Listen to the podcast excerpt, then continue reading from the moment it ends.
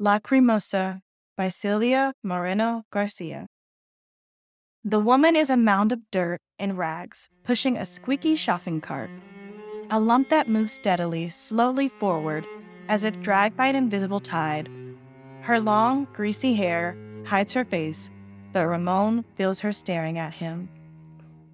He looks ahead. The best thing to do with the homeless mob littering Vancouver is to ignore it. Give them a buck, and the beggars cling to you like barnacles. "Have you seen my children?" the woman asks. Her voice, sandpaper against his ears, makes him shiver. His heart jolts as though someone has pricked it with a needle. He keeps on walking, but much faster now. It isn't until he is shoving the milk inside the fridge that he realizes why the woman's words have upset him. She reminds him of La Llorona. He hasn't thought about her in years, not since he was a child living in Potrero. Everyone in town had a story about La Llorona. The most common tale was that she drowned her children in the river and afterwards roamed the town, searching for them at night. Her pitiful cries are a warning and an omen. Camilo, Ramon's great uncle, swore at his mother's grave that he met this ghost while riding home one night. It was the rainy season, when the rivers overflow, and Camilo was forced to take a secondary, unfamiliar road. He spotted a woman in white bending over some nopals at the side of a lonely path. Her face was covered with the spines of the prickly pears she had savagely bitten. She turned around and smiled. Blood dripped from her open mouth and stained her white shift. This was the kind of story the locals whispered around Potrero. It was utter nonsense, especially coming from the lips of a chronic alcoholic like Camilo. But it was explosive stuff for an eight-year-old boy who stayed up late to watch black and white horror flicks on the battered T V set. However, to think about the Llorona, there in the middle of the city, between the SkyTrain tracks and a pawn shop, is ridiculous. Ramel never packed ghost stories in his suitcase, and Potrero and the Llorona are very far away. He sees the homeless woman sitting beneath a narrow ledge, shielding herself from the rain. She weeps and hugs a plastic bag as though it were newborn. "Have you seen my children?" she asks when he rushes by, clutching his umbrella. Nearby, a man sleeps in front of an abandoned store, an ugly old dog curled next to him. The downtown homeless peek at Ramon from the shadows as he steps over old cigarette butts. They say this is an up-and-coming neighborhood, but each day he spots a new beggar wielding an empty paper cup at his face. It is disgraceful. This is the very reason why he left Mexico. He escaped the stinking misery of his childhood in the tiny bedroom and the black and white T V set he had shared with his cousins. Behind his house, there were prickly pears and emptiness. No roads and no buildings, just a barren, nothing swallowed by the purple horizon. It was easy to believe that the Llorona roamed there, but not in Vancouver, which is new and shiny, foaming with lattes and tiny condos. The dogs are howling. They scare him. Wild stray animals that roam the back of the house at nights. His uncle told him the dogs howled when they saw the Llorona. Ramon runs to the girl's room and sneaks into his mother's bed, terrified of the noise, and his mother has to hold him in her arms until he falls asleep. But when he wakes up, Ramon is in his apartment, and it is only one dog, the neighbor's Doberman, barking. He rolls to the center of the bed, staring at the ceiling. Ramon spots the woman a week later, her arms wrapped around her knees. "My children?" she asks, with her cloud of dirty hair obscuring her face. "Where are my children?" Nauseating in her madness, a disgusting sight growing like a canker sore and invading his streets. Just like the other homeless littering the area, the man in front of the drugstore that always asks him for spare change even though Ramon never gives him any, or the gnarled man beneath a familiar blanket, eternally sleeping in the shade of the burger joint. The city is heading to the gutter. Sure, it looks pretty from afar with its tall glass buildings and its mountains, but below there is a depressing stew of junkies and panhandlers that mars the view. It reminds him of Potrero and the bedroom with the leaky ceiling. He stared at that small yellow leak, which grew to become an obscene dark patch above his bed, until one day he grabbed his things and headed north. He felt like repeating his youthful impulsiveness, gathering his belongings in a duffel bag and leaving the gray skies of Vancouver. But he had the condo, which would fetch a killing one day if he was patient, his job, and all the other anchors that a man pushing forty can accumulate. A few years before, maybe. Now it seemed like a colossal waste of time. Ramon tries to comfort himself with the thought that one day when he retires, he will move to a tropical island of pristine white beaches and blue-green seas where the wrecks of humanity can never wash ashore. He's gone to buy groceries, and there she is, picking cans out of the garbage in the alley behind the supermarket. Lorna. He used to send a postcard to his mother every year when he was younger, newly arrived in the States. He couldn't send any money because dishwashing didn't leave you with many spare dollars, and he couldn't phone, often because he rented a room in a house, and there was no phone jack in there. If he wanted to make a call, he had to use the payphone across the street. Instead, he sent postcards. Carmen didn't like it. His sister complained about his lack of financial support for their mother. "Why do I have to take care of Mom, huh? Why is it me stuck in the house with her?" she asked him. "Don't be melodramatic. You like living with Mom. You're off in California and never send a goddamn cent. It ain't easy. It ain't easy here either, Ramon.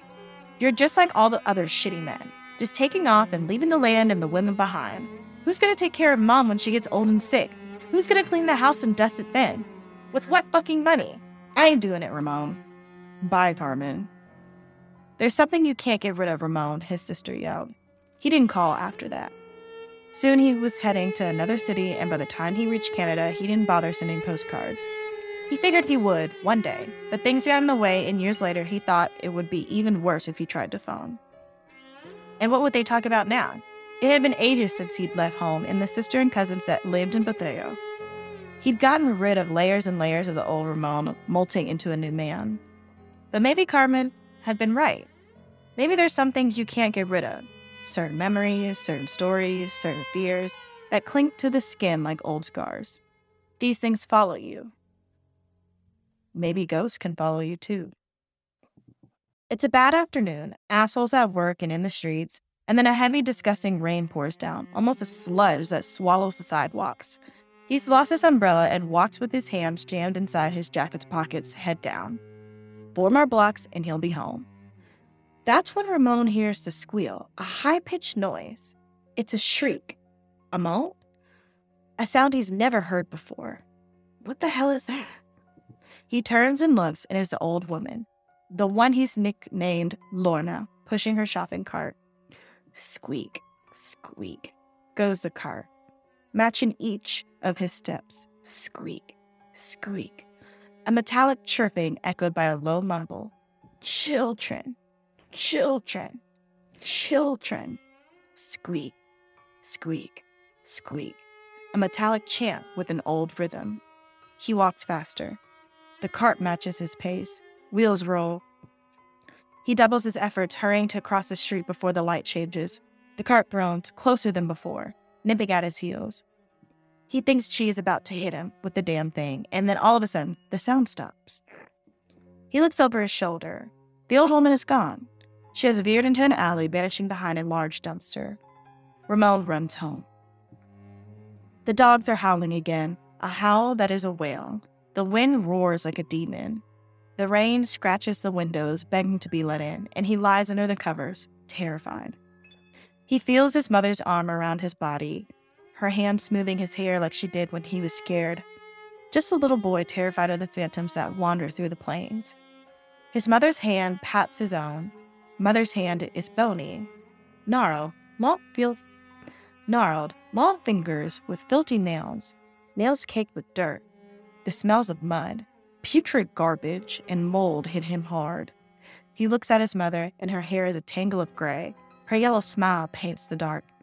He leaps from the bed. When he hits the floor, when he hits the floor, he realizes the room is filled with at least three inches of water. "Have you seen my children?"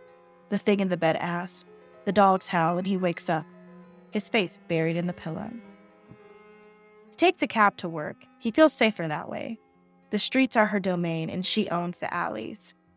When he goes to lunch, he looks at the puddles and thinks about babies drowned in the water. Corpses floating down a silver river. Don't ever let the mourner look at you, his uncle said. Once she's seen you, she'll follow you home and haunt you to death, little boy. Oh, my children, she'll scream, and drag you into the river. But he'd left her behind in Potrero.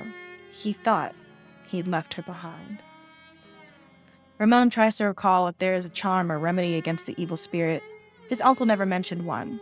The only cure he knew was his mother's embrace. There, there, little one, she said, and he nested safe against her while the river overflowed and the lightning traced snakes in the sky. In the morning, there is a patch of sunlight.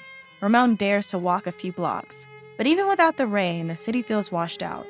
Its color has been drained. It resembles the mono- it resembles the monochromatic images they broadcasted on the cheap television set of his youth. Even though he does not bump into her, the mourner's presence lays thick over the streets. Pieces of darkness cling to the walls and the dumpsters in the alleys. It even seems to spread over the people. The glassy eyes of a bitter reflect a river instead of the bricks of a building. He hurries back home and locks the door, but when it rains again, water leaks into the living room. Just a little, just a few little drops drifting into his apartment. He wipes the floor clean. More water seeps in, like a festering boil, cut open and oozing disease. The loner stands guard in the alley. She is a lump in the night, looking up at his apartment window. He feels her through the concrete walls and the glass, looking for him. He fishes for the old notebook with the smudged and forgotten number. The rain splashes against his building and the wind cries like a woman. The dial tone is loud against his ear. More than ten years have passed, and he has no idea what he'll say. He doesn't even understand what he wants to ask. He can't politely request to ship the ghost back to Mexico. He dials. The number has been disconnected. He thinks about Carmen and his mother and the dusty nothingness behind their house. There might not even be a house. Perhaps the night and the river swallowed them. The mourner comes with the rain, or maybe it is the other way around and the rain comes with her. Something else also comes. Darkness. His apartment grows dimmer. He remains in the pools of light, away from the blackness. Outside in the alley, the loner scratches the dumpster with her nails. The dogs howl. Ramon shivers in his bed and thinks about his mother and how she used to drive the ghosts away. She is sitting next to a heap of garbage in the middle of the alley, water pouring down her shoulders. She clutches rags and dirt and pieces of plastic against her chest, her head bowed and her face hidden behind the screen of her hair. My children, my children. She looks up at him slowly. The rain coats her face, tracing dirty rivulets along her cheeks. He expects an image of a nightmare, blood dripping, yellow cat eyes, or a worn skull. But this is an old woman. Her skin has been torn by time and her eyes are cloudy. This is an old woman. She could be his mother. She might be, for all he knows. He lost her photograph a long time ago and can't recall what she looks like anymore. His mother, who ran her fingers through his hair and hugged him until the ghosts vanished. Now he's too old for ghosts, but the ghosts still come at nights. The woman looks at him, parched, forgotten, and afraid. I've lost my children, she whispers with her voice of dead leaves. The alley is a river. He goes to her, sinks into the silvery water. He embraces her and strokes his hair. The sky above is black and white, like the pictures in the old T V set. And the wind that howls in his ears is the demon wind of his childhood.